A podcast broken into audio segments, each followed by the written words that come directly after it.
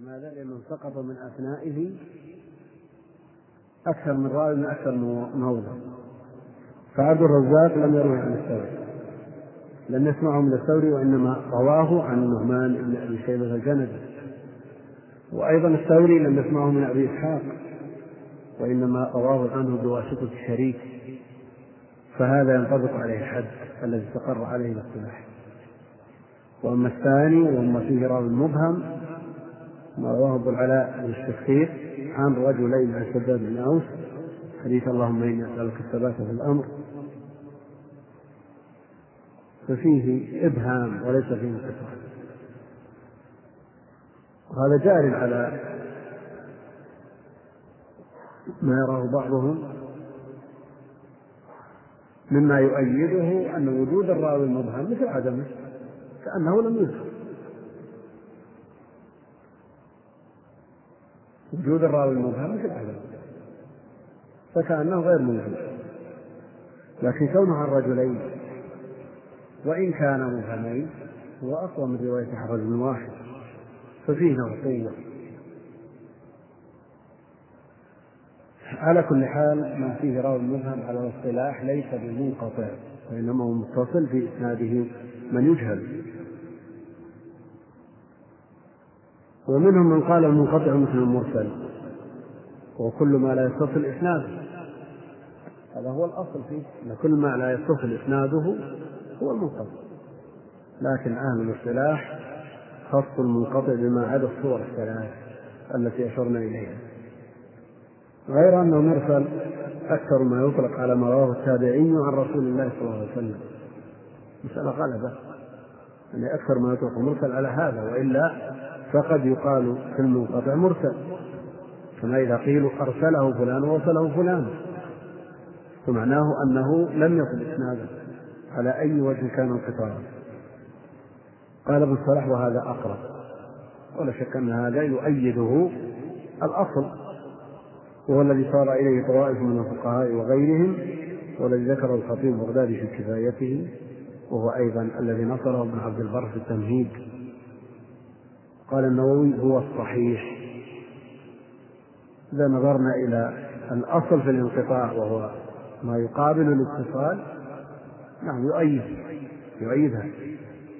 لكن يبقى أن تخصيص كل آه، نوع باسم خاص أولى. والذي سلكه آه، جمهور أهل الحديث. والحافظ العراقي وسمي بالمنقطع الذي سقط قبل الصحابي به راو فقط. وقيل ما لم يتصل. وقيل ما لم يتصل وقال بأنه الأقرب لا استعماله بأنه الأقرب يعني من حيث الأصل لا في الاستعمال. قال وحكى الخطيب عن بعضهم أن المنقطع ما روي عن التابعي فمن دونه موقوف عليه من قوله أو فعله وهذا بعيد غريب. هذا كلام البرديسي وهو الذي سبق أن أشرنا إليه في قوله وعكسه اصطلاح البردعي البردعي هو البرديسي أحمد بن هارون وبكر يرى أو يطلق المنقطع ويريد به المقطوع. يطلق لفظ المنقطع ويريد به ما روي عن التابع فمن دونه. أبعد من هذا قول إلكيا الطبري الراسي. هو قول الرجل بدون إسناد قال رسول الله صلى الله عليه وسلم وزعم أنه مصطلح المحدثين بدون إسناد لأنه ولو تأخر أصله قال رسول الله صلى الله عليه وسلم واصطلاح المحدثين هذا هو المنقطع. نعم هو ليس له إسناد. فضلا عن يكون منقطع أو متصل قول غريب بعيد. نعم.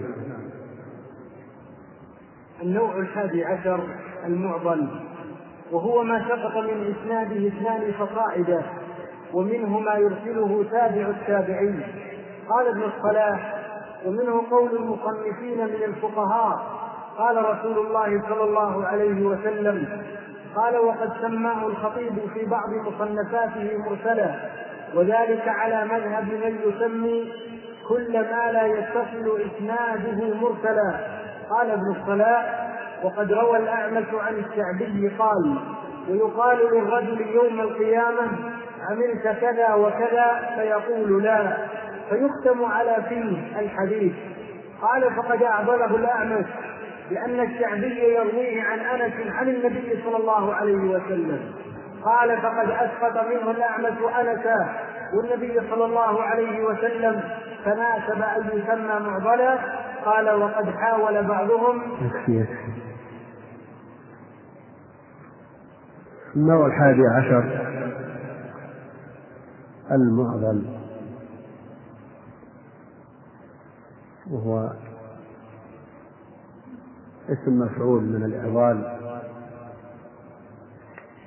واشتقاقه من حيث ومأخذه من حيث اللغة مشكل. وجه الإشكال كما قال بعضهم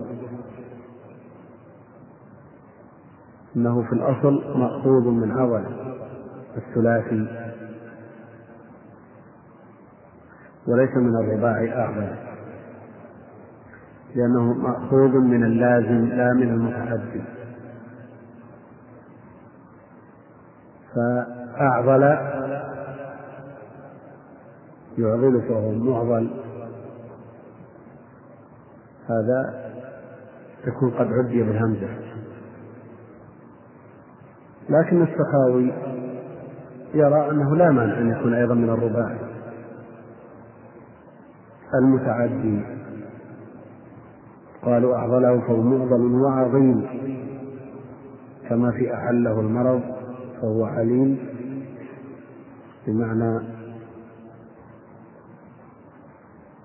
مفعل وفعيل وهذا إنما يستعمل في المتعدي لكن جمهور من كتب في المصطلح يقول إنه من اللازم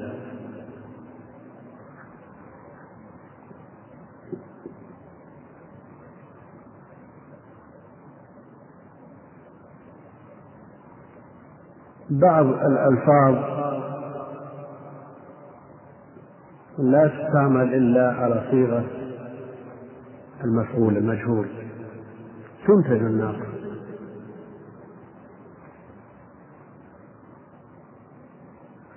كما تنتج الناقة كما تنتج البهيمة. هنا الحديث المعضل هل الحديث أعضله الراوي بحذف راويين من إسناده. أو الحديث هو الذي أعضل العلماء. بمعنى أنه تعبهم في البحث عن ما سقط من رواتهم ليس مثل المنقطع سقط واحد. لا سقط أكثر من واحد على التوالي على كل حال هو هذا لفظ استعمله العلماء. وحدوه بما ذكروه من أنه ما سقط من إسناده إثنان فصاعد شريطة أن لا يكون الساقط من مبادئ الإسناد ليأخذ بذلك المعلق. وأن يكون هذا هذان الساقطان على التوالي. ولذا يقول الحافظ العراقي رحمه الله والمعظم الساقط من اثنان فصاعدا ومنه قسم ثاني حذف النبي والصحابي معا. ووقف متنه على من تبعه. أضاف بعض الآخرين عن الناظم قوله والشرط في ساقطه التوالي والانفراد ليس بالإفضال على هذا أن يكون على الولاء ما سقط منه راويان فأكثر على التوالي. أما إذا سقط منه أكثر من راوي لا على التوالي فإنه يسمى منقطع على ما تقدم. وأن لا يكون الساقط من أثناء من مبادئ الإسناد ليخرج بذلك المعلق. نعم سقط منه اثنان من أعلى إسناده سقط منه الصحابي والتابعي هذا مرة. وما سقط منه الصحابي ذكر فيه التابع ووقف المتن عليه هذا أيضا سماه معضل لأنه سقط أسقط منه الصحابي والنبي عليه الصلاة والسلام. قالوا وهذا باستحقاق اسم الإعضال أولى. وهذا باستحقاق اسم الإعضال أولى. يقول منه ما يرسله التابعي ما يرسله تابع التابع. يعني يسقط الصحابي والتابعي لكن إذا وقف متنه على التابعي فهذا أيضا ما ظل على ما ذكرنا. قال ابن الصلاح ومنه قول المصنفين من الفقهاء قال رسول الله صلى الله عليه وسلم وقد سماه الخطيب في بعض مصنفاته مرسلا وذلك على مذهب من يسمي كل ما لا يتصل إسناده مرسل. عرفنا أن فيه تداخل بين أنواع الانقطاع من حيث الحد واختلاف في التمييز بينها لكن الذي استقر على الاصطلاح هو ما ذكره. قال أبو الصلاح وقد روى الأعمش عن الشعبي قال يعني موقوف على الشعبي يقال للرجل يوم القيامة عملت كذا وكذا. فيقول له فيختم على فيه الحديث. قال فقد أعضله الأعمش. يعني حذف الصحابي وحذف النبي عليه الصلاة والسلام. لأن لأن الشعبي يرويه عن أنس عن النبي صلى الله عليه وسلم قال فقد أسقط من أنسا والنبي صلى الله عليه وسلم فناسب أن يسمى آه، معظم يقول مصطلح هذا باستحقاق اسم الإعضال أولى. لكن ابن جماعة قال هذا فيه نظر. لماذا؟ لأن مثل هذا لا يقال بالرأي. مثل هذا لا يقال بالرأي. فله حكم الرأي. وحينئذ يكون الساقط منه الصحابي فقط. والرسول عليه الصلاة والسلام وإن كان محذوفا من السند إلا أنه في حكم الوجود. هذا وجه تنظير الجماعة يكون آه، الراوي قد أسقط الصحابي فقط. وعلى هذا يكون حكم حكم المرسل.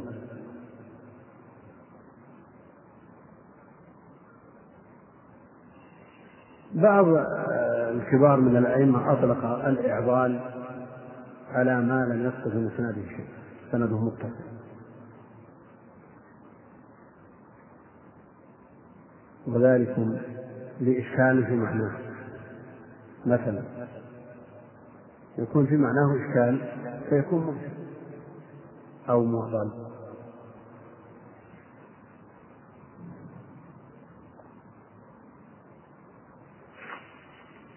نعم. قال وقد حاول بعضهم أن يطلق على الإسناد المعنعن اسم اسم الإرسال أو الانقطاع. قال والصحيح الذي عليه العمل أنه متصل محمول على السماع إذا تعاصروا مع البراءة من وصمة التدريس وقد ادعى الشيخ أبو عمرو الداني المقرئ إجماع أهل النقل على ذلك وكاد ابن عبد البر أن يدعي ذلك أيضا. قلت وهذا هو الذي اعتمده مسلم في صحيحه وشنع في خطبته على من يشترط مع المعاصرة اللقي. حتى قيل إنه يريد البخاري والظاهر أنه يريد علي بن المديني فإنه يشترط ذلك في أصل صحة الحديث. وأما البخاري فإنه لا يشترطه في أصل الصحة ولكن التزم ذلك في كتابه الصحيح.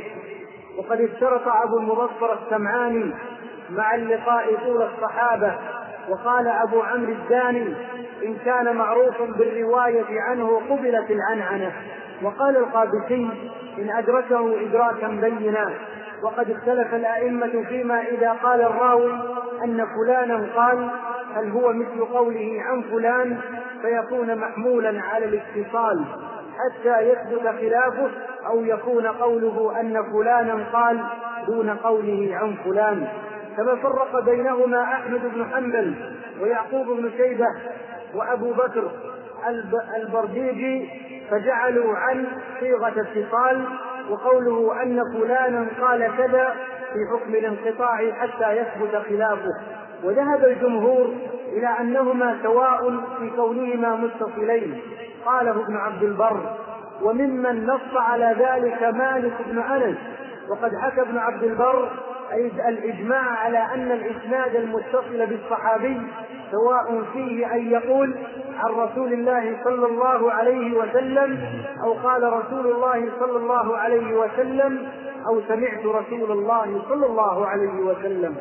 وبحث الشيخ أبو عمرو ها هنا فيما إذا أسند الراوي ما أرسله غيره فمنهم من قدح في عدالته بسبب ذلك. إذا كان المخالف له أحفظ منه أو أكثر عددا ومنهم من رجح بالكثرة أو الحفظ. ومنهم من قبل المسند مطلقا إذا كان عدلا ضابطا وصححه الخطيب وابن الصلاح وعزاه إلى الفقهاء والأصوليين. وحكى عن البخاري أنه قال الزيادة من الثقة مقبولة.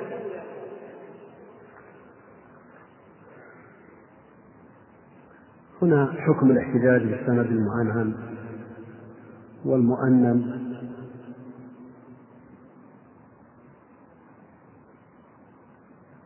السند المعنعن ما يقول فيه الراوي فلان عن فلان عن فلان إلى آخره.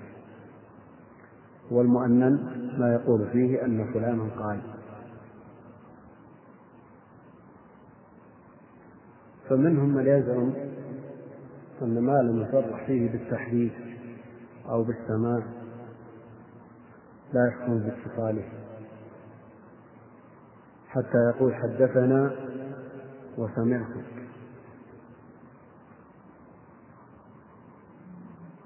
حتى قال بعضهم كل حديث ليس فيه حدثنا وسمعت فهو خل وبقي.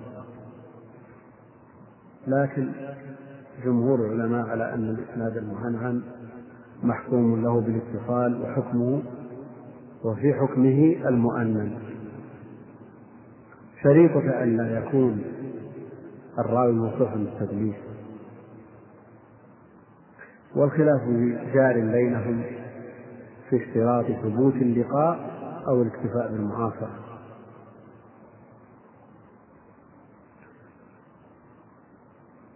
اشتهر النقل عن الإمام البخاري رحمه الله تعالى وعلي بن المديني اشتراط ثبوت اللقاء والسماع من الراوي ولو مرة واحدة ولو مرة واحدة.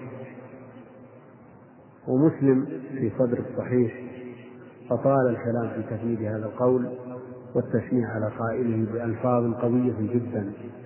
حتى استبعد بعضهم أن يكون المراد البخاري أو علي بن المديني وعلى كل حال لا يوجد تصريح سواء كان من البخاري أو علي بن المديني باشتراط اللقاء. وأما الإمام مسلم فقد صرح بأن المعاصرة كافية.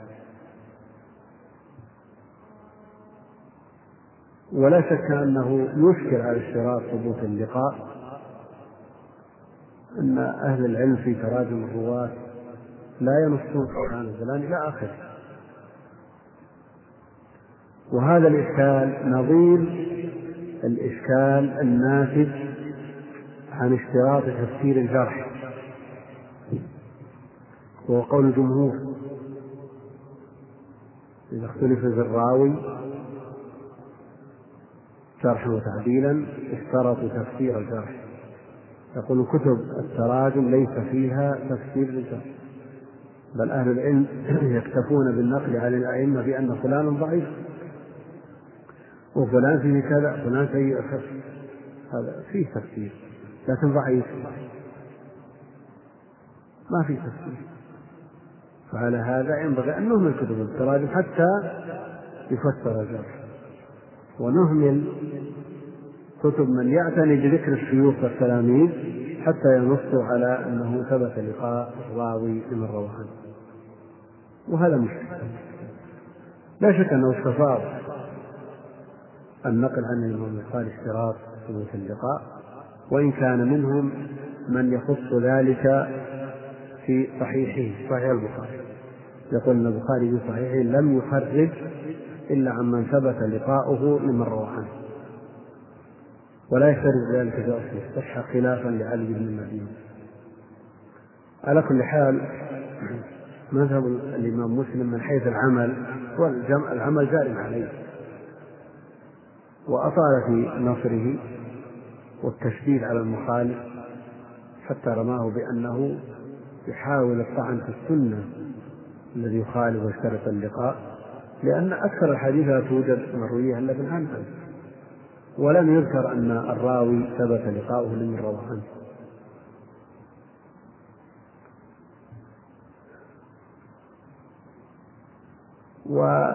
ويذكر أن أول من صرح بأن المراد البخاري أو علي بن المديني آه، هو القاضي عياض في إكمال المعلم شرحه وهذا في رسالة طبعت أخيرا لم أتمكن من, من الاطلاع عليها.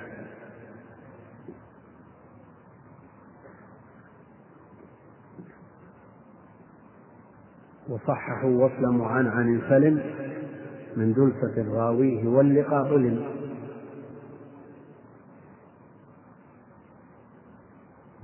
وصححوا وصل معنعن سلم من دلسة راويه واللقاء علم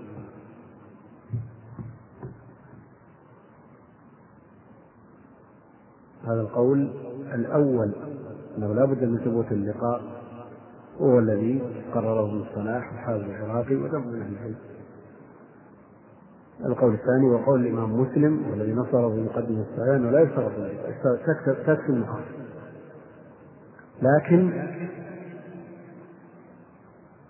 مع عدم استحالة اللقاء مع إمكان المعاصرة مع إمكان اللقاء مع إمكان اللقاء أما إذا عرفنا أن شخص عاش في أقصى المشرق والآخر في أقصى المغرب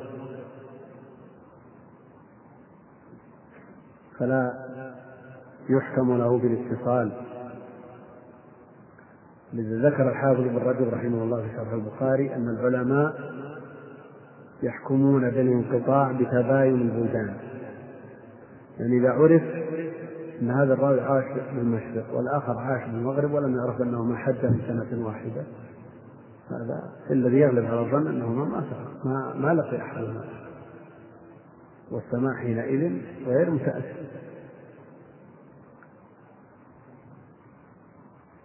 على كل حال العمل جار على قول مسلم.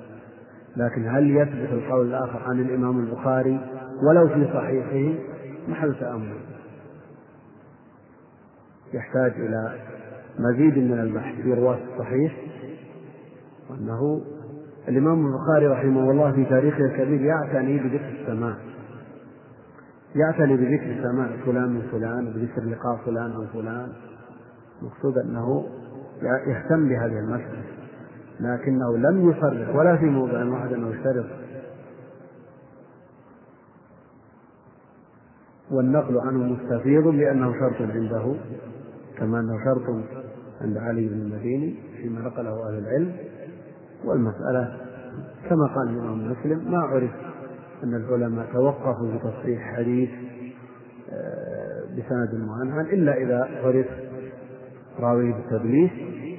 فإذا سلم الراوي من وصمة التدليس آه، فإنه يحكم له بالاتصال والغريب في الأمر أن الإمام مسلم رحمه الله ضرب أمثلة بأحاديث لا توجد عند أحد إلا معنعنة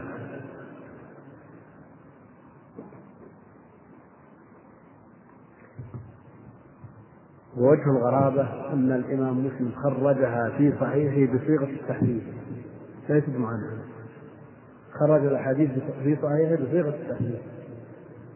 ونبه على ذلك ابن رشيد. كتابه السنن الأبين. وهي معروفة الحديث مقدمة صحيح مسلم نبه عليها ومخرج في صحيحه. وعلى كل حال الخطأ لا يسلم منه أحد. والنسيان من يعرى عنه. قد يقع القاعدة ثم تنخرج من بعد. والله المستعان. منهم من يشترط قدرا زائدا على مجرد اللقاء يشترطون الصحبة أن يدركه إدراكا بينا مثلا. يقول وقد ادعى هنا يقول قال والصحيح الذي عليه العمل أنه صحيح متصل أنه متصل محمول على السماء إذا تعرف كفى بالمعاصر مع البراءة من وصمة التدليس وقد ادعى الشيخ أبو عمرو الداني المصري إجماع أهل النقل على ذلك وكاد ابن عبد البر أن يدعي ذلك أيضا. قلت وهذا هو الذي اعتمده مسلم في صحيحه وشنع في خطبته على من يشترط مع المعاصرة اللقي أو اللقاء حتى قيل إنه يريد البخاري قيل إنه يريد البخاري. نعم دعي ذلك. قال عياض ومن جاء بعده كلهم تتابعوا على أنه يريد البخاري أو علي بن المدينة قال والظاهر أنه يريد علي بن المدينة فإنه يشترط ذلك في أصل صحة الحديث. وأما البخاري فإنه لا يشترط في أصل الصحة ولكن يسلم ذلك في كتابه الصحيح. هذا كلام من؟ الحافظ بن كثير رحمه الله. فهو مع من يرى أن البخاري يشترط اللقاء ولو على أقل الأحوال في صحيحه. وقد اشترط أبو المظفر السمعاني مع اللقاء طول الصحبة. وقال أبو عمرو الداني إن كان معروفا بالرواية عنه قبلت العنعنة قال القابسي إن أدركه إدراكا بينا كل هذا قدر زائد على مجرد ثبوت اللقاء. السند المؤنن. قل قد اختلف الأئمة فيما إذا قال الراوي أن فلانا قال هل هو مثل قول عن فلان فيكون محمولا من الاتصال حتى يثبت خلافه؟ أو يكون قوله أن فلانا قال دون قوله عن فلان. وهذا تبع فيه المصطلح كما فرق بينهما أحمد بن حنبل ويعقوب بن شيبة وبكر الزربيدي فجعلوا عن صيغة اتصال وقوله أن فلانا قال كذا في حكم الانقطاع حتى يثبت الخلاف. الحال العراقي. وحكم أن حكم عن وحكم أن حكم عن فالجل سووا وللقطع نحى الزربيدي حتى يبين الوصل في التخريج فالزربيدي يرى أنه في حكم المنقطع لكن هل الإمام أحمد يرى أن المؤنن في حكم المنقطع ومثل يعقوب بن شيبة. نقل ابن الصلاح أن أحمد بن حنبل يرى التفريق ويعقوب بن شيبة يرى التفريق لكن هل الحق هل كلام ابن الصلاح صواب؟ الإمام أحمد حكم على حديث محمد بن الحنفية عن عمار أنه مر بالنبي صلى الله عليه وسلم حكم عليه ابن الصلاح وحكم على على رواية عن محمد بن الحنفية أن عمارا مر بالنبي صلى الله عليه وسلم في الانقطاع. هل سبب ذلك اختلاف الصيغة؟ أو لا؟ ومثله يعقوب بن شيبة. هل السبب في اختلاف الحكم اختلاف الصيغة؟ الطريق الأول عن محمد بن الحنفية عن عمار أنه مر بالنبي صلى الله عليه وسلم. قال هذا متصل طيب. الطريق الثاني عن محمد بن الحنفية أن عمارا مر بالنبي صلى الله عليه وسلم. قال هذا منقطع لا ليس هذا مرد اختلاف بل السبب في ذلك أن محمد بن الحنفية في الطريق الأول يروي عن عمار قصة حصلت له مع النبي صلى الله عليه وسلم. يروي عن عمار والقصة حصلت لعمار مع النبي عليه الصلاة والسلام فهي متصلة الطريق الثاني يحكي محمد بن الحنفية قصة حصلت بين عمار مع النبي عليه الصلاة والسلام وهو لم يدركها. فرق نعم.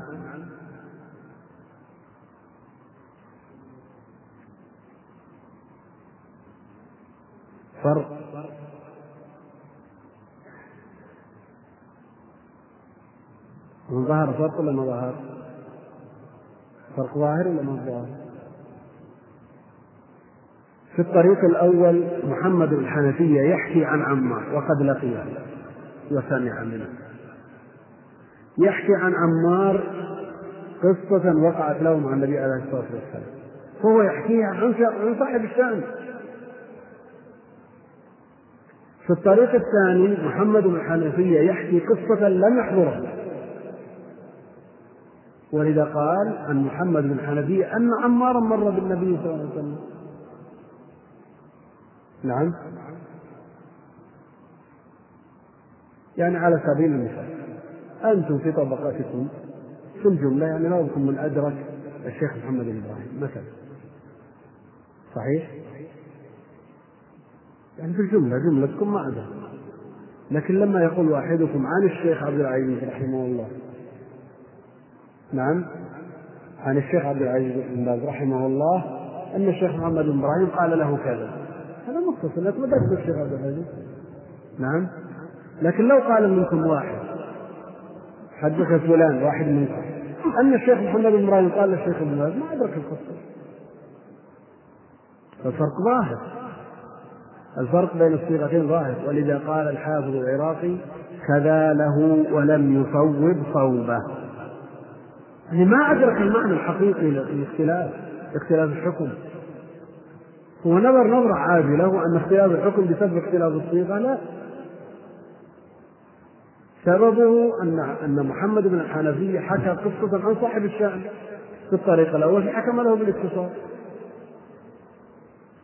وفي الطريق الثاني حكى قصة لم يحضرها فهي منقطعة.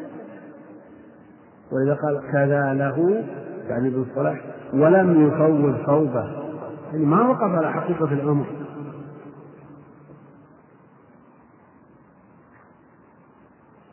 وذهب الجمهور إلى أنهما سواء وحكم أن حكم أنت الجل سووا. في كونهما متصلين قاله ابن عبد البر ومن نص على ذلك مالك بن أنس. وقد حكى ابن عبد البر الإجماع على أن الإسناد المتصل بالصحابي سواء فيه ان أن يقول عن رسول الله صلى الله عليه وسلم أو قال رسول الله صلى الله عليه وسلم أو سمعت رسول الله صلى الله عليه وسلم هذا متصل. لأن الصحابي بالنسبة لصيغ الأداء يعني المحظور في اختلاف صيغ الأداء أن يكون الراوي موصول في التدليس وليس في الصحابة المدلس فسواء قال الصحابي عن رسول الله أو قال رسول الله أو سمعت رسول الله سواء. هنا تعارض الوصل والإسلام ومثله تعارض الوقف والرفع. يقول وبحث الشيخ أبو عمرو ها هنا فيما إذا أسند الراوي ما أرسله غيره فمنهم من قدح في عدالته بسبب ذلك.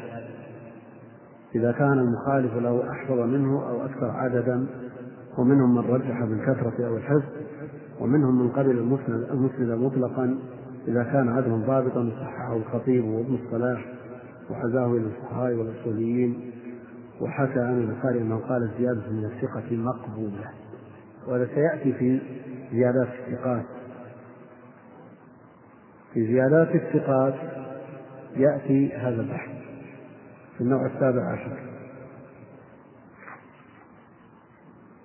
على كل حال نشير إلى مسألة اختلاف الوصل مع الإنسان.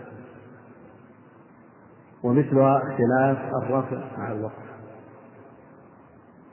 إذا روي الخبر مرسلا وروي من طريق آخر مسند.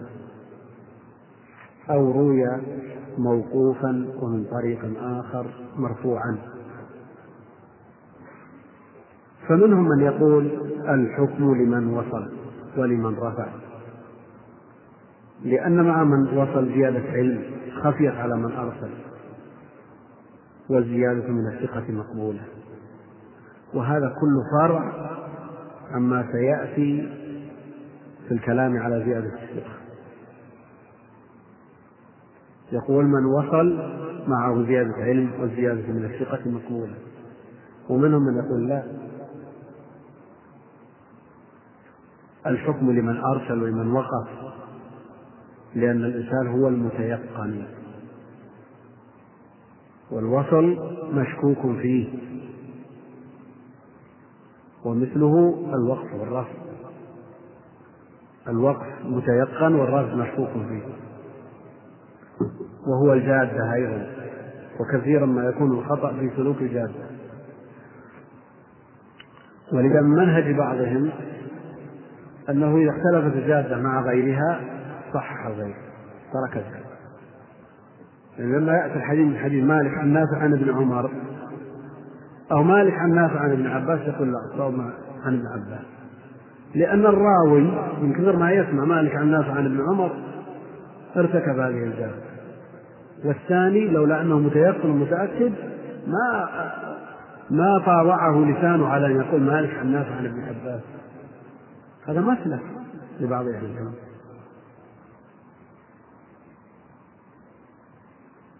ويستشف من صنيع أبي حاتم والدار قطني. فالقول الأول في تعارض الوصل مع الإرسال أن الحكم لمن وصل لأن معه زيادة علم خفيت على من أرسل القول الثاني أن الحكم لمن أرسل لأن الإرسال هو المتيقن والوصل مشكوك فيه. والقول الثالث أن الحكم للأحفظ.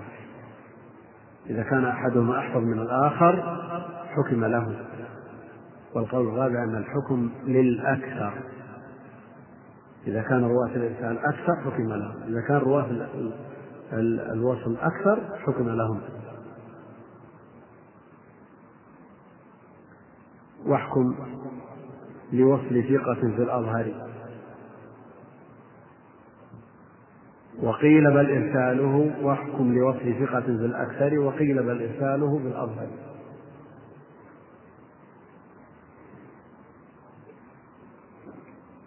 الذي عليه الأئمة المتقدمون أنه لا يحكم بحكم عام مضطرد. في كل حديث تعارض فيه الوقف والإرسال بقول يسلك باستمرار. لا إنما يحكم لما ترجحه القرائن. ولذا تجدون في أحكام الأئمة أنهم لم يسلكوا مسلكا واحدا في هذا. بل الواحد منهم ليس له طريقة واحدة في الترجيح. فعلى سبيل المثال الإمام البخاري رحمه الله رجح وصل حديث لا نكاح إلا بولي. لا نكاح إلا بولي. رجح الوصف. هل لأن من وصل زيادة وزيادة من الثقة مقبولة؟ مع كون من أرسله كالجبل. شعبة وسفيان من أرسل الحديث. إنما رجح الوصل لقرائن احتفت به وتجدونه في بعض الأحيان يرجح الإرسال لقرائن احتفت بالإرسال. وعلى هذا ليس في مثل هذه المسألة قاعدة مضطردة يحكم بها بل الحكم للقرائن. ومثل هذه المسألة مسألة تعارض الوقت والرفع. يترك الحكم في أهل القرائن. ولذا تجدون الأئمة لا يحكمون بأحكام عامة مضطردة.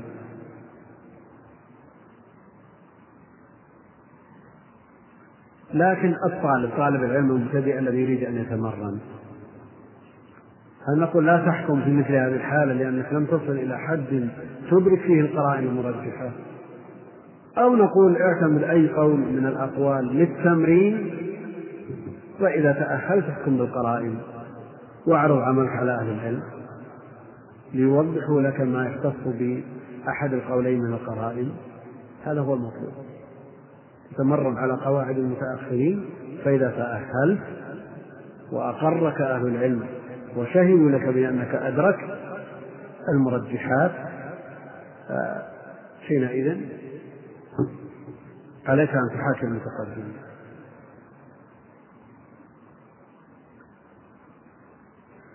على كل حال هذه المسألة من المسائل الكبار وسيأتي بسطها إن شاء الله تعالى في زيادة الثقة.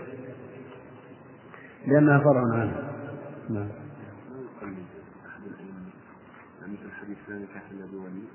ما أحكم عليه تقلد العلم المتقدمين تقلد البخاري مثلا في وصله تترك أبا حاتم وأبا زرعة وتقلد. تترك البخاري أحمد مثلا في بعض الأحاديث. من حديث رفع اليدين إذا قام من الركعتين. حديث ابن عمر. الإمام البخاري رحمه الله رجح الرفع خرجه في صحيحه. الإمام أحمد رجح الوقت أنه موقوف على عمر تأخذ بقول الإمام ولذلك بعض طلبة العلم يقول مثل هذه الكتب في مذهب أحمد آه، ممن ينفر من التقليد يقول كيف يقول الحنابلة بأن مواضع الرفع ثلاثة والرابع ثابت في صحيح البخاري؟ هل على الحنابلة أن يقلدوا البخاري؟ نعم. وإمامهم يقول موقوف. الراجع عند الإمام أحمد الحديث بن عمر موقوف. والذي رجحه البخاري وخرجه في صحيح الحديث مرفوع.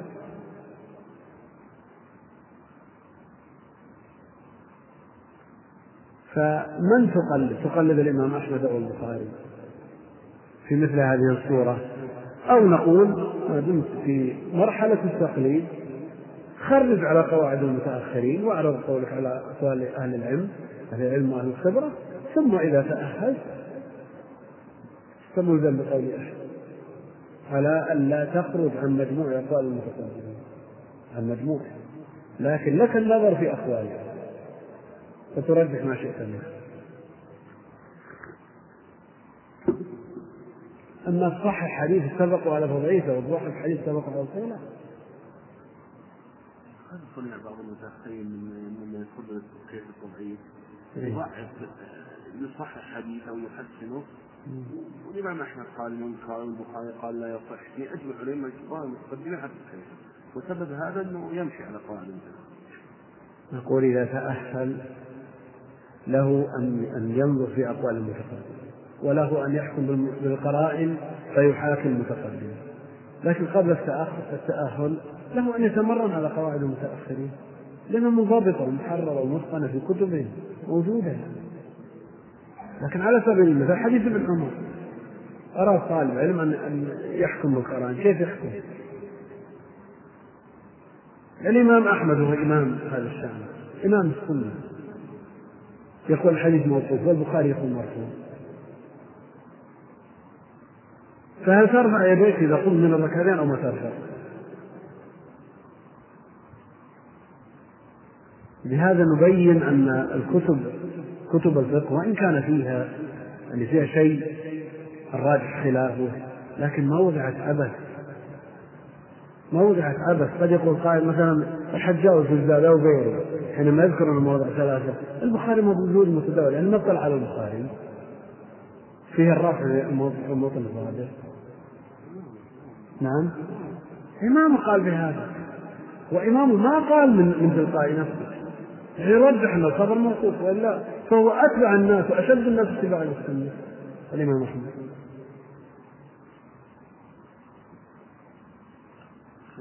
قلت يعني الواحد ما يخرج عن آه، مجموع كلام المتقدمين. إيه؟ سبب سؤالي لماذا بعض المصححين والمضعفين يخرجون عن هذا المجموع؟ اسمع من الشيخ الألباني الله يحفظه. الله يغفر له ويرحمه. يصحح حديث أو يحسن حديث كل الأئمة الكبار يستطيع هل له نظر على كل حال الشيخ يعتني بقواعد المتأخرين رحمه الله. والشيخ كما نعلم من طريقته أنه يرقي الحديث بمجموع الطرق وإن كان بعضها لا تصلح للترقية وعلى كل حال هو إمام في هذا هو إمام ومجدد في هذا فرحمه الله رحمة الله. الحمد لله.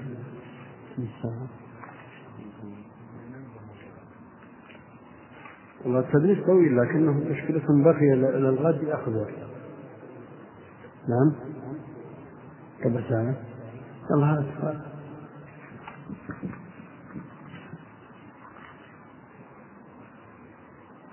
النوع الثاني عشر المدلس والتدليس قسمان. أحدهما أن يروي عمن لقيه ما لم يسمعه منه أو عمن عاصره ولم يلقه موهما أنه قد سمعه منه. ومن الأول قول علي بن خشرم كنا عند سفيان بن عيينة فقال كنا عند سفيان بن عيينة فقال قال الزهري كذا فقيل له أسمعت منه هذا؟ قال حدثني به عبد الرزاق عن معمر عنه وقد كره هذا القسم من التدليس جماعة من العلماء جماعة من العلماء وذموه وكان شعبة أشد الناس إنكارا لذلك. ويروى عنه أنه قال لأن أزني أحب إلي من أن أدلس. قال ابن الصلاح وهذا محمول منه على المبالغة والزجر وقال الشافعي التدليس أخو الكذب. ومن الحفاظ من جرح من عرف بهذا التدليس من الرواة فرد روايته مطلقا وإن أتى بلفظ الاتصال ولو لم يعرف أنه دلس إلا مرة واحدة كما قد نص عليه الشافعي رحمه الله. قال ابن الصلاح والصحيح التفصيل بين ذا بين ما صرح بين ما صرح فيه بالسماع فيقبل وبين ما أتى فيه بلفظ محتمل فيرد. قال وفي الصحيحين من حديث جماعة من هذا الضرب كالسفيانيين كالسفيانيين كالسفيانين والأعمش وقتادة وهشيم وغيرهم. قلت وغاية التدليس أنه نوع من الإنسان لما ثبت عنده وهو يخشى أن يصرح بشيخه فيرد من أجله والله أعلم. وأما القسم الثاني من التدليس فهو الإتيان باسم الشيخ أو كنيته على خلاف المشهور به تعمية لأمره وتوعيرا للوقوف على حاله ويختلف ذلك باختلاف المقاصد فتارة يكره كما إذا كان أصغر سنا منه أو نازل الرواية ونحو ذلك.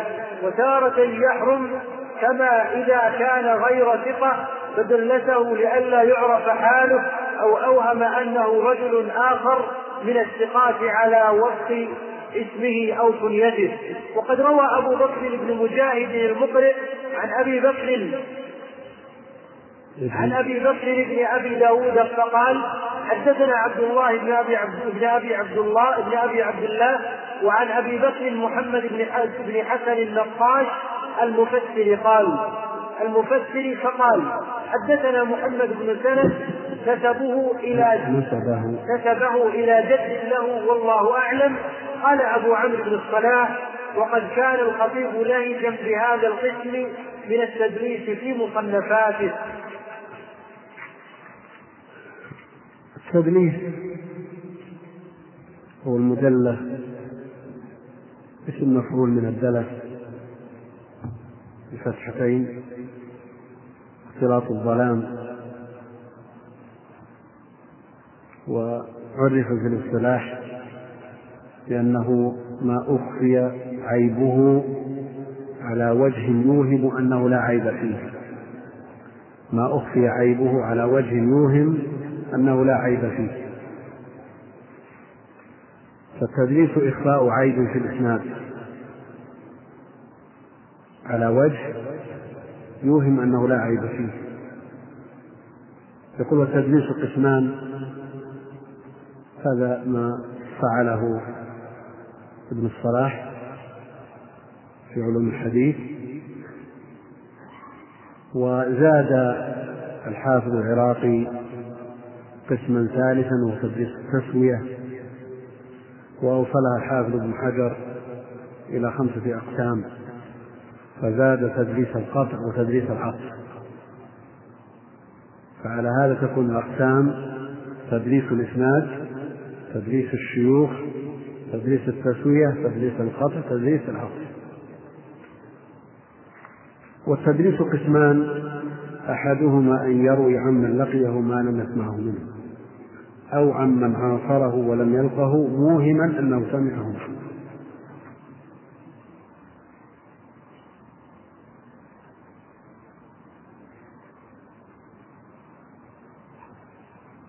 هذا القسم الأول أن يروي عمن لقيه ما لم يسمعه منه أو عمن عاصره ولم يلقه موهما أنه سمعه. هذا تعريف الصدق لكنه متعقب.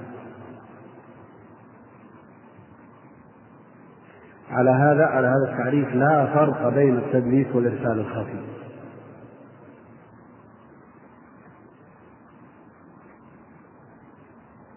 الراوي له مع من يروي عنه. أربع حالات. أن يكون الراوي قد سمع ممن روى عنه. أن يكون الراوي قد لقي من روى عنه. أن يكون الراوي قد عاصر من روى عنه. الصورة الرابعة تنتفي المعاصرة يروي عن شخص لم يعاصره. فإذا روى الراوي عن شخص سمع منه ما لم يسمعه منه بصيغة موهمة.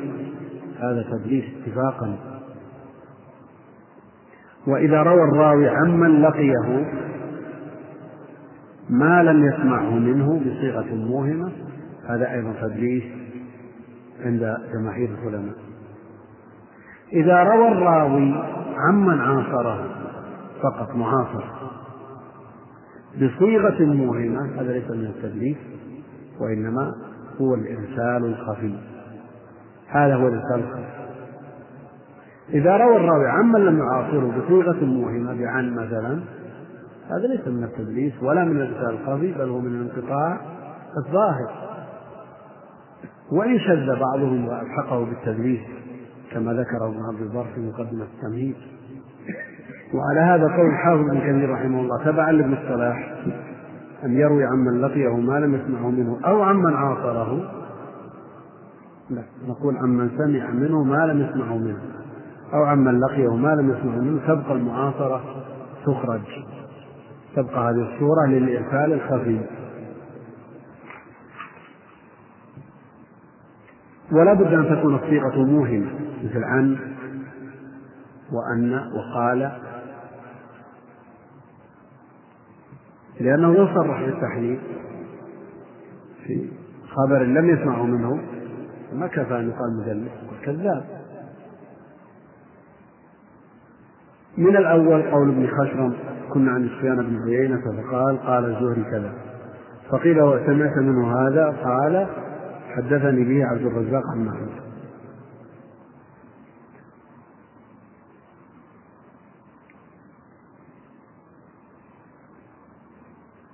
سفيان بن عيينة لم يسمعه من الزهري. إنما سمعه عنه بواسطة عبد الرزاق عن معمر يعني بواسطة اثنين وقد كره هذا القسم من الجماعة من التدليس جماعة من العلم من العلماء وذموه. وكان شعبة أشد الناس ذما له إنكارا. من أجل التنفيذ. وإلا قال قال كلمات لا تليق به فقال لأن أزني أحب إلي من أن أدلس أمره شديد لكن هذا مبالغة في التنفير والتشديد في التنفير عنه. كما قال ابن صلاح وهذا محمول على المبالغة والزجر وقال الشافعي نقلا عن شعبة أيضا. التدليس أخو الكذب. ومن الحفاظ من جرح من عرف بهذا التدليس من الرواة فرد روايته مطلقا. وإن أتى بلفظ الاتصال يعني وإن قال حدثني وسمعته. ولو لم يعرف أنه دلس إلا مرة واحدة كما قد نص عليه الشافعي. لكن الذي اعتمده أهل العلم أن المدلسين على طبقات. فمنهم من احتمل الأئمة تدليسا. إما لقلة هذا التدليس أو لكونهم لا يدلسون إلا عن ثقات أو لإمامتهم. ومن الرواة من لم يحتمل الأئمة تدليسا فلم يقبلوا من رواياتهم إلا ما صرحوا فيه بالتحديث. ومن الرواة من لا يقبل منه ولو صرح بالتحديث لانضمام أمر آخر من وجوه الضعف إلى التدليس. فالضعيف ولو صرح بالتدليس بالتحديث ما يقبل لأنه ضعيف. بأمر آخر غير التدليس. على كل حال المدلسون على مراتب وعلى طبقات بينها أهل العلم العلائي الحافظ بن حجر وغيرهم. قال ابن الصلاح والصحيح والتفصيل بينما صرح به بالسماع فيقبل وبينما أتى بلفظ محتمل فيرد. قال في الصحيحين من حديث جماعة من هذا الضرب كالسفيانين والأعمش وقتادة وهو شيء وغيرهم. وفي الصحيح عدة كالأعمش وكهشيم بعده وفتش حديث المدلسين موجودة في الصحيحين.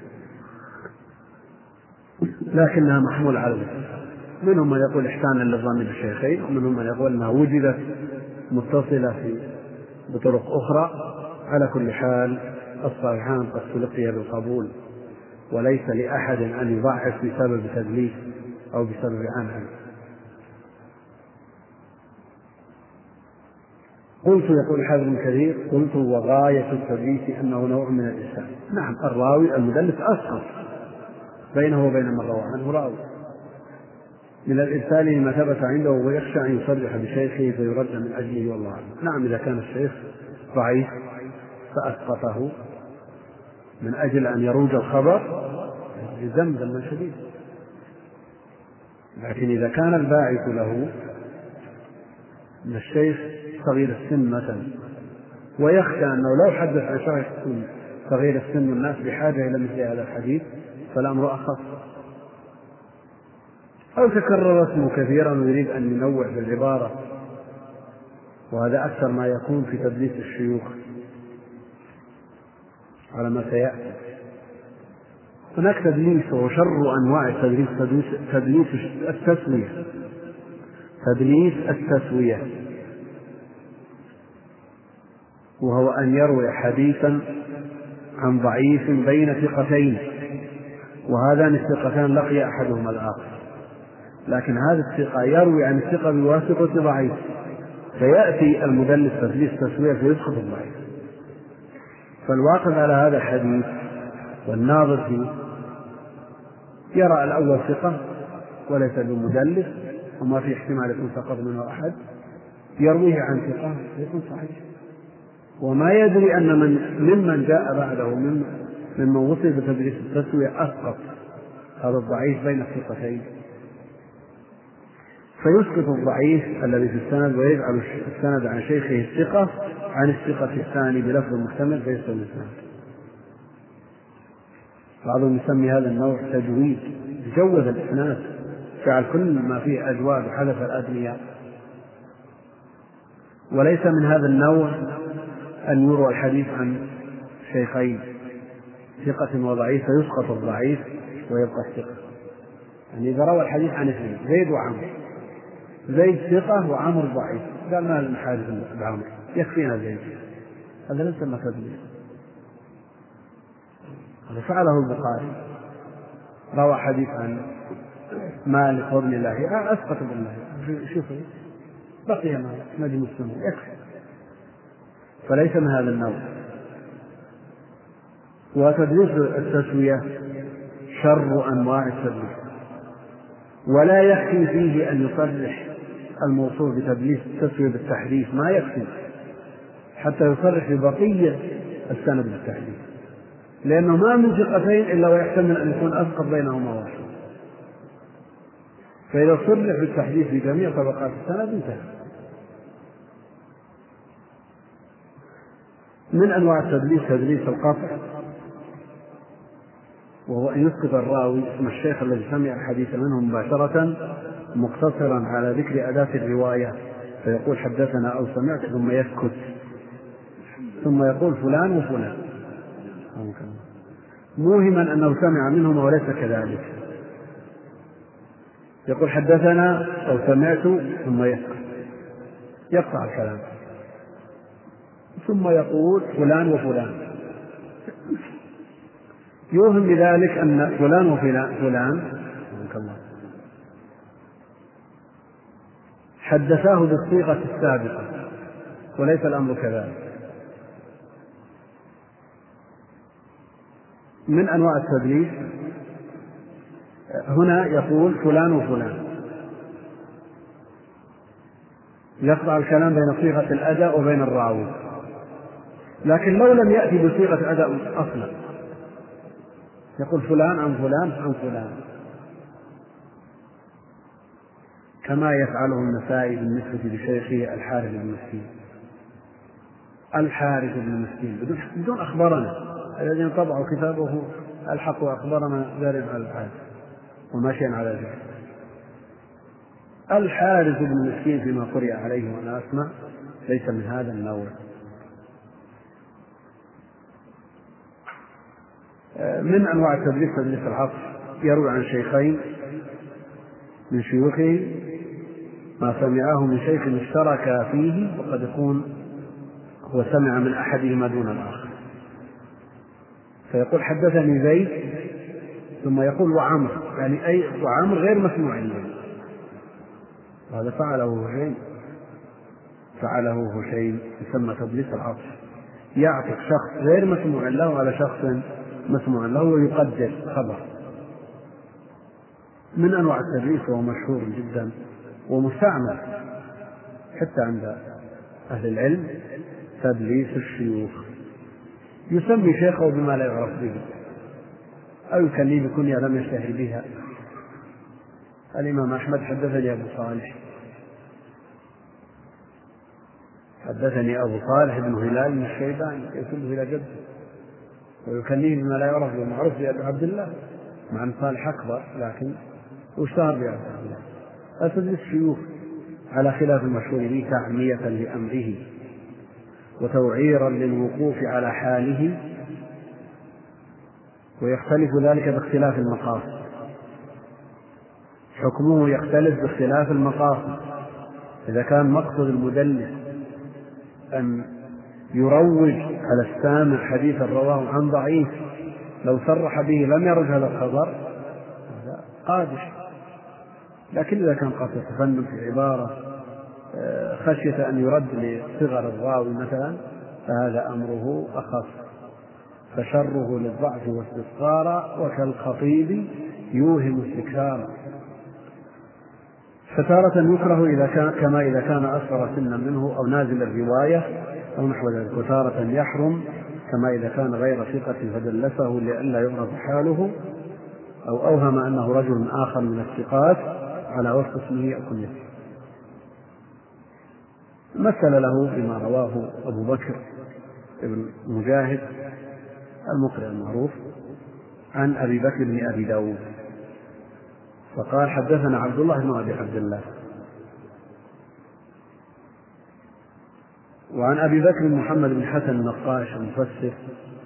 فقال حدثنا محمد بن سند إلى جد له بعيد.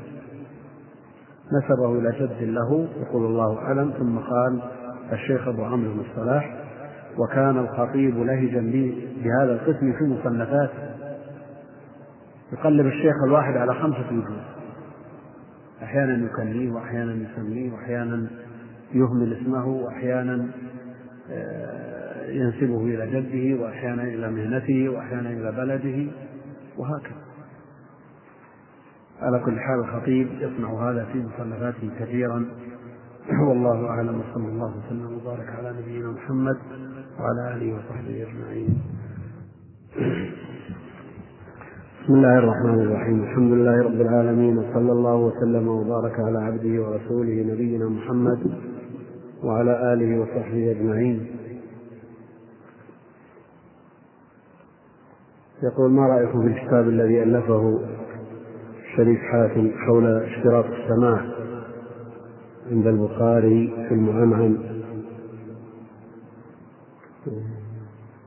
هل النتيجة التي وصل إليها صحيحة. سبق أن أشرت إلى هذا الكتاب وأنني لم أتمكن من قراءته. لم أتمكن من قراءته. وجميع من كتب في علوم الحديث ينسب هذا القول إلى الإمام البخاري. وإذا تمكنا من قراءته يكون لنا رأي فيه إن شاء الله تعالى. هنا يقول تمر علينا أثناء مطالعة كتب الحديث بعض المصطلحات والتي تشكل علينا مثل صححه الترمذي رواه الترمذي أخرجه الترمذي. صححه الترمذي يعني نص على صحته. أخرجه ورواه بمعنى واحد بإسناده. خرجه ومقصود من صححه الترمذي نص على صحته فقال هو حديث صحيح حديث فلان حديث صحيح أو حديث حسن صحيح. هذا ما صححه الترمذي. يقول حدثنا أخبرنا وعن حدثنا وأخبرنا من صيغ الأداء. من صيغ الأداء. فحدثنا يؤدي بها من سمع من لفظ الشيخ.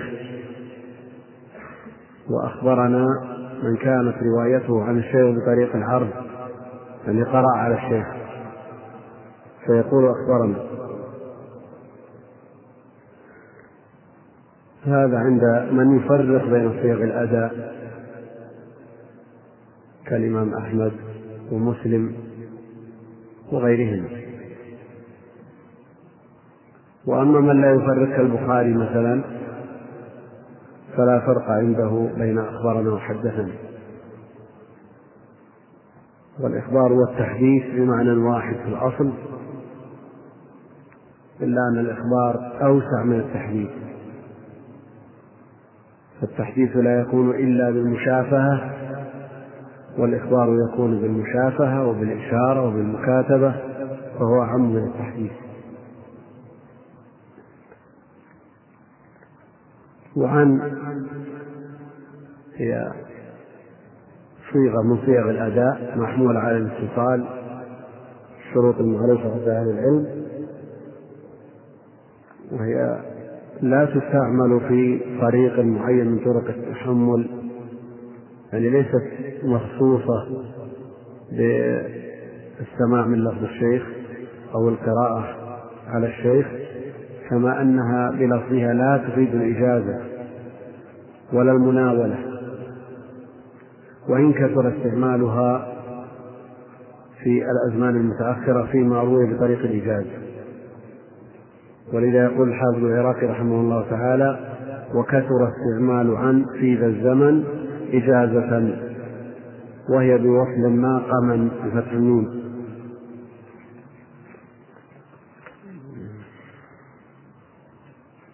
يقول انتقالات الدار قطني الشيخين هل هي في أصل الصحة؟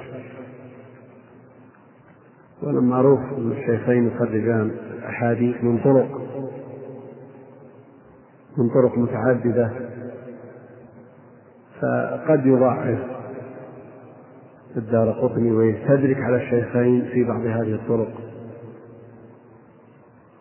والحديث وإن كان مرويا من طرق أخرى وغالب هذه الأحاديث المنتقدة هي في الشواهد والمتابعات لا في أصول الأحاديث التي اعتمد عليها. وعلى كل حال يقول وكيف نفرق بين الشواهد؟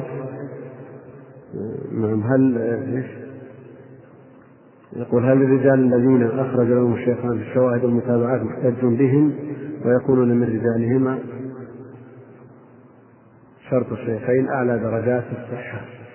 هذا في الأحاديث الأصول المحتج بها. قد يخرجان الحديث للاستشهاد والمتابعة أو لبيان سماع أو لعلو في إسناد فينزلون فينزلان حينئذ عن ما اشترطاه من قوة في الضبط والحفظ والإتقان وملازمة الشيوخ ينزلون إلى الدرجة التي تلي هذه الدرجة. مما خصت ملازمتهم للشيوخ أو نزل ضبطهم عمن هم من رجال الطبقة العليا. وعلى كل حال متون الصحيحين لا كلام فيها يقول كيف نفرق بين الشواهد وأصل الحديث؟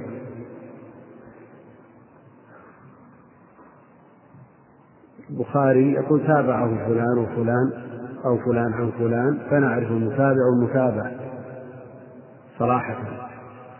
لكن مسلم يسوق الأحاديث متتابعة في الباب الواحد من غير تمييز بين الأصل والمتابع منهم من يقول أن الأصل هو الذي صدر به الباب. لكن هذا ليس بلازم وليس بمضطرد قد يسوق في أول الباب ما سيبين علته في الرواية التي تليه. فليس بمضطرد أن أول ما يسوقه الإمام مسلم هو الأصل وما بعده شاهد ومتابع لا.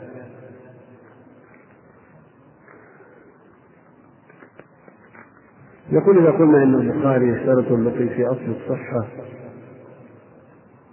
فمعنى هذا أنه سيضعف بعض الأحاديث التي عند مسلم لأنه يكتفي بالمعاصرة أولا مسألة اشتراط اللقاء نزاع بين أهل العلم وهل يشترطها في صحيحه أو للصحة مطلقا أيضا قولان لأهل العلم؟ وإذا اشترطها في أصل الصحة وخرج مسلم حديثا على حسب التنزل إذا اشترط البخاري اللقاء في أصل الصحة وخرج مسلم حديثا لم يثبت لقاء. الراوي ممن روى عنه مع إمكان اللقاء. فليكن الحديث غير متصل في نقد البخاري. وبينهما خلاف. خرج مسلم أحاديث أعرض عنها البخاري. وخرج البخاري أحاديث أعرض عنها مسلم. وكل منهما إمام معتمد ومعتبر له نقده ومنهجه في النقد. ومثلنا فيما اختلف فيه قول الإمام البخاري مع قول الإمام أحمد. وهؤلاء الأئمة لا يلزم أحدهم بقول بعض أبدا. كل إمام معتبر له قيمته عند أهل العلم.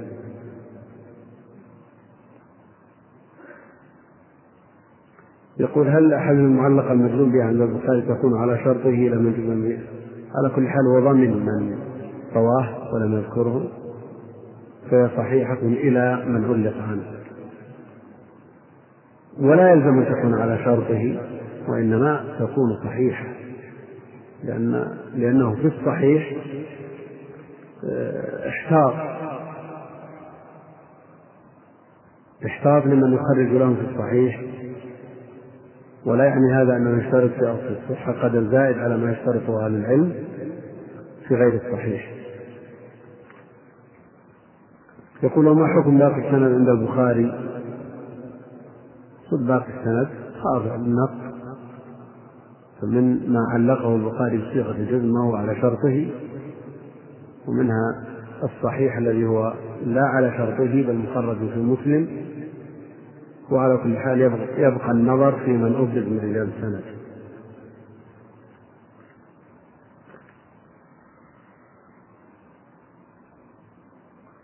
يقول ما معنى تدليس البلدان؟ وتدليس القرض. تدليس البلدان أن يقول شخص من أهل الرياض مثلا وما سافر إطلاقا حدثني فلان بالقدس. ويقصد حي القدس. يقصد حي القدس. ويوري أنه يقصد مدينة بيت المقدس. هذا تدليس من أجل أن يقال في العلم وطلبه. هذا تدليس تدليس القاطع أن يقول حدثني ويسكت ثم بعد ذلك يقول فلان. من غير صيغة أداء وهذا مر بالأمس. يقول مالك وأبو حنيفة يحتجون بمراسيل صغار الصحابة. هم يحتجون بمراسيل التابعين. فضلا عن مراسيل صغار الصحابة. يقول انفراد الصدوق أو المشهور عن إمام الجبل كالأعمش أو الزهري هل يعد منكرا ولا يخالف سيأتي الكلام على الشاذ والمنكر وإطلاقهما والتفريق بينهما إن شاء الله تعالى.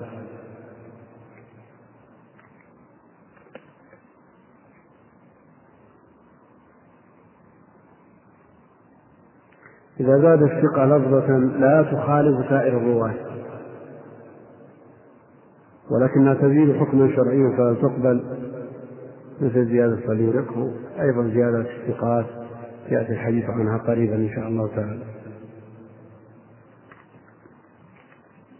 ما هي الأمالي والأجزاء؟ الأمالي اعتاد أهل الحديث أن يعقدوا مجلسا للأمالي يوم في الأسبوع مثلا أو يوم في الشهر يعتنون بهذا اليوم يملون على طلابهم آه، نوادر مروياتهم.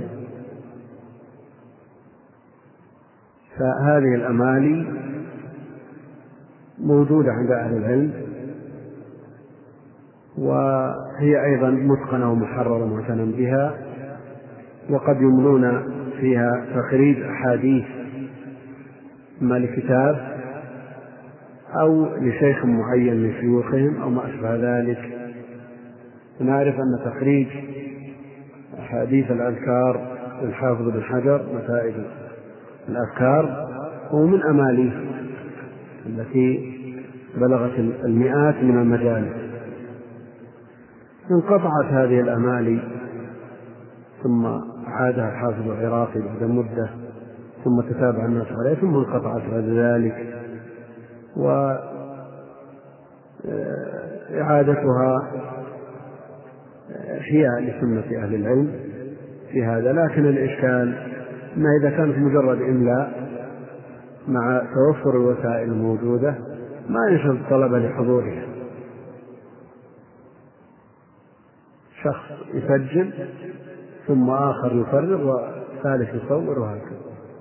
ولا لا ينشط الطلبة لحضورها كان فيها فائدة وفيها خير عظيم واعتناء من الشيخ لأن أقوى طرق التحمل السماع وأعلى أنواعه الإملاء.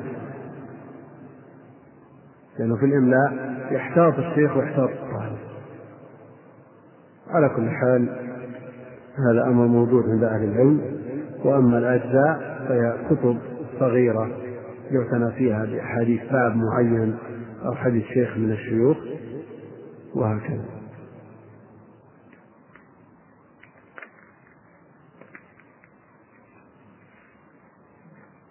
يقول إذا سمع الشيخ من إذا سمع الطالب من الشيخ بواسطة الشريط هل يقول حدثنا أو أخبرنا أم أن هناك اصطلاح خاص بهذا النوع من التحمل.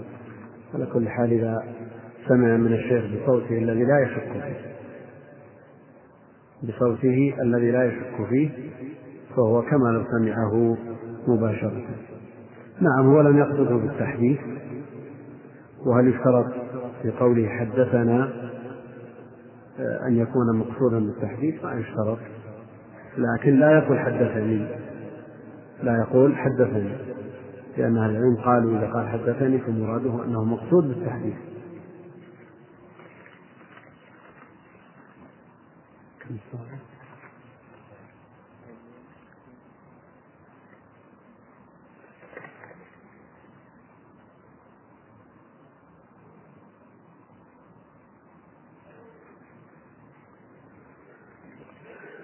نكتفي بهذا القدر نعم سم. بسم الله الرحمن الرحيم الحمد لله رب العالمين والصلاة والسلام على أشرف الأنبياء وإمام المرسلين نبينا محمد عليه وعلى آله أفضل الصلوات وأتم التسليم.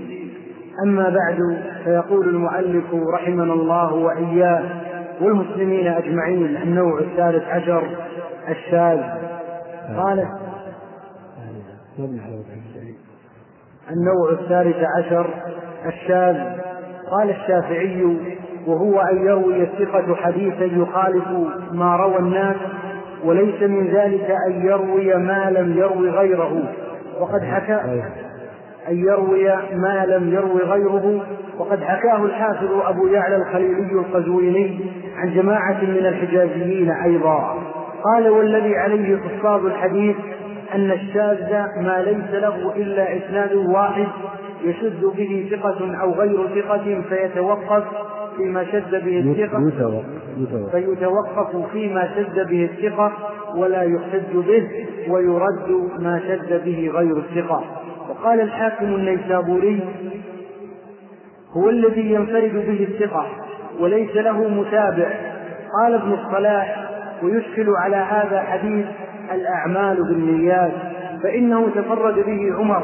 وعنه علقمة وعنه محمد بن إبراهيم بن إبراهيم التيمي وعنه يحيى بن سعيد الأنصاري.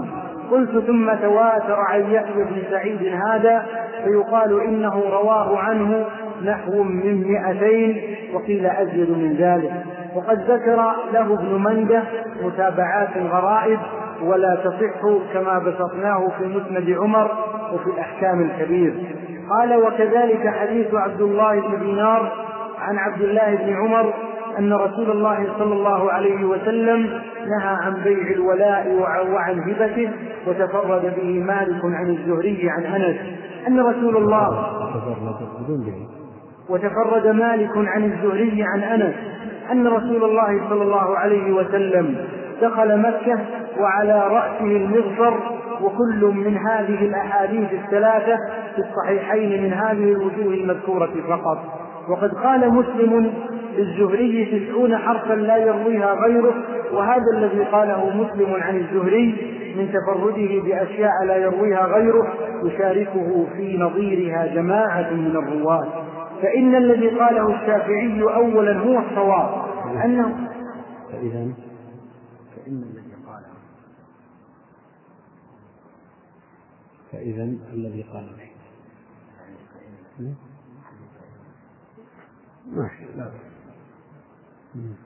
فإن الذي قاله الشافعي أولا هو الصواب أنه إذا روى الثقة شيئا قد خالفه فيه الناس فهو الشاذ يعني المردود.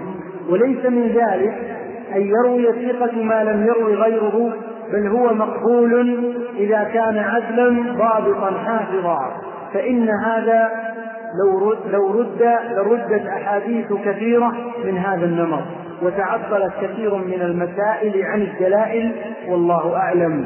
وأما إن كان المنفرد به غير حافظ وهو مع ذلك عدل ضابط فحديثه حسن. فإن فقد ذلك فمردود والله أعلم. يقول رحمه الله تعالى النوع الثالث عشر شاذ. شاذ. اختلف فيه أهل العلم. فأطلقوه بإزاء أمور. أطلقوه على المخالفة. من غير نظر في الراوي. وأطلقوه على التفرد. وأطلقوه على تفرد الثقة. وأطلقوه أيضا على التفرد مع قيد المخالفة. يقول قال الشافعي وإن يروي الثقة حديثا يخالف ما روى الناس. فهنا قيدان. أن يكون الراوي ثقة وأن يخالف هذا الثقة ما روى الناس وليس من ذلك أي من الشذوذ أن يتفرد الراوي من غير مخالف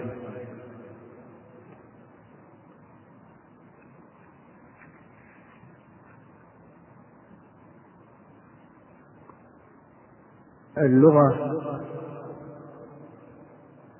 تساعد قول من يقول بأنه مجرد التفرد لأن الأزهري في تهذيبه قال كذب الرجل إذا انفرد عن أصحابه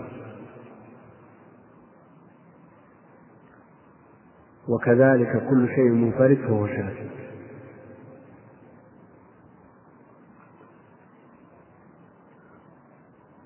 الإمام الشافعي رحمه الله تعالى في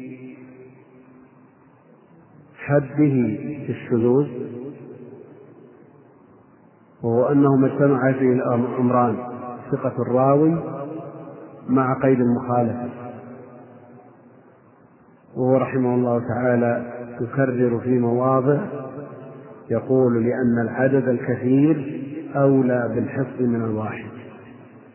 في مواضع من كتب العدد الكبير أولى بالحفظ من الواحد هذا إذا تفرد. فكيف إذا خالف قول الإمام الشافعي حكاه أبو يعلى الخليلي في الإرشاد عن جماعة من الحجازيين أيضا وعن جمع من المحققين. قال عن الخليلي والذي عليه خصاب الحديث أما الشاذ فما ليس له إلا إسناد واحد. يشذ به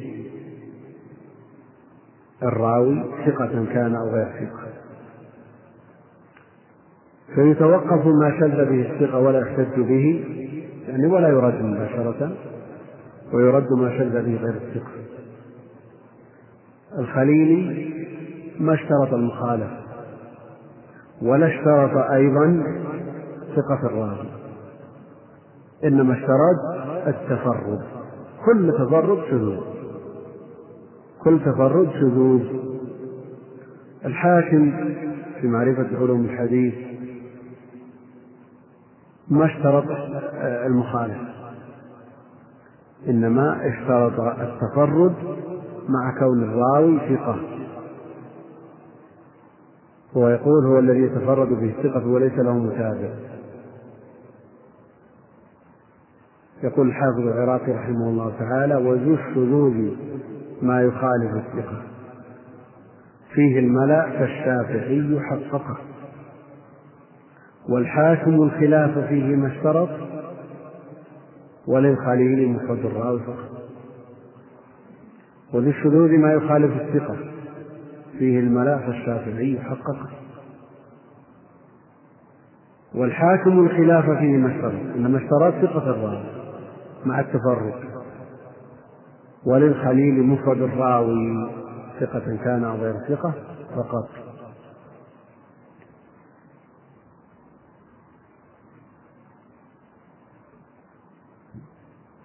يشكل على قول الحاكم والخليلي ما في الصحيحين من الغرائب مما تفرد به بعض الرواة كحديث الأعمال بالنيات حديث النهي عن الولاء عن هبته حديث آخر حديث الصحيح كلمتان خفيفتان على اللسان فرد مطلق نقول ان هذا شاذ؟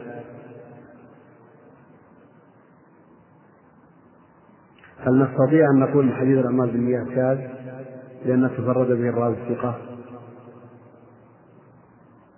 هو شاذ على قولي الحاكم والخليل لكنه ليس بشاذ على ما قرره وحققه الإمام الشافعي لأنه ليس بمخالف وهكذا غائب الصحيحين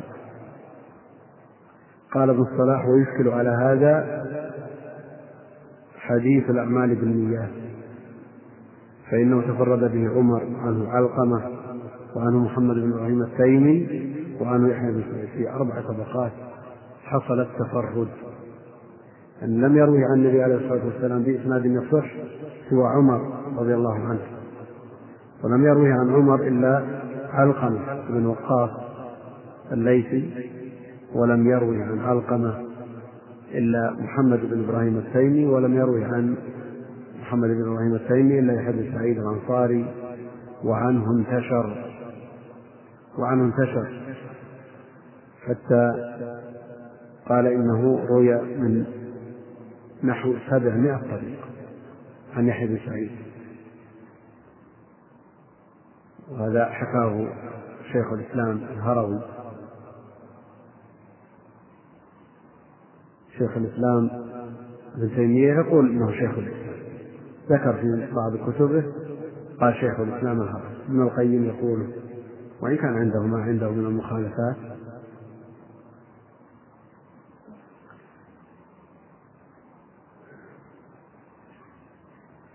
منهم من يقول إنه هو من مئة طريق منهم من يقول أكثر أو أقل لكن الحافظ بن حجر رحمه الله يشكك في هذه الاعداد يقول أنا استبعد صحة هذا القدر. وأنا من بداية الطلب يقول الحافظ حرصت على جمع الطرق طرق الحديث ما قدرت على تكميل المئة. مع أنه جمع طرق بعض الأحاديث بلغت أكثر من ذلك. على كل حال الحديث غريب. تفرد به عمر وعنه علقمة وعنه محمد بن إبراهيم. وعنه يحيى بن سعيد في أربع طبقات حصلت الغرابة المطلقة. مثل آخر حديث الصحيح نظيره مطابق له. كلمتان خفيفتان على اللسان. لم يروه إلا أبو هريرة. ولم يروه عن أبي هريرة إلا أبو زرعة. بن عمرو بن جرير البجلي. ولم يروي عنه إلا عمارة بن القعقاع ولم يروي عنه سوى محمد بن فضيل وعنه انتشر. المطابقة تامة بين أول حديث وآخر حديث الصحيح. فكيف نقول أن تفرد الثقة شذوذ؟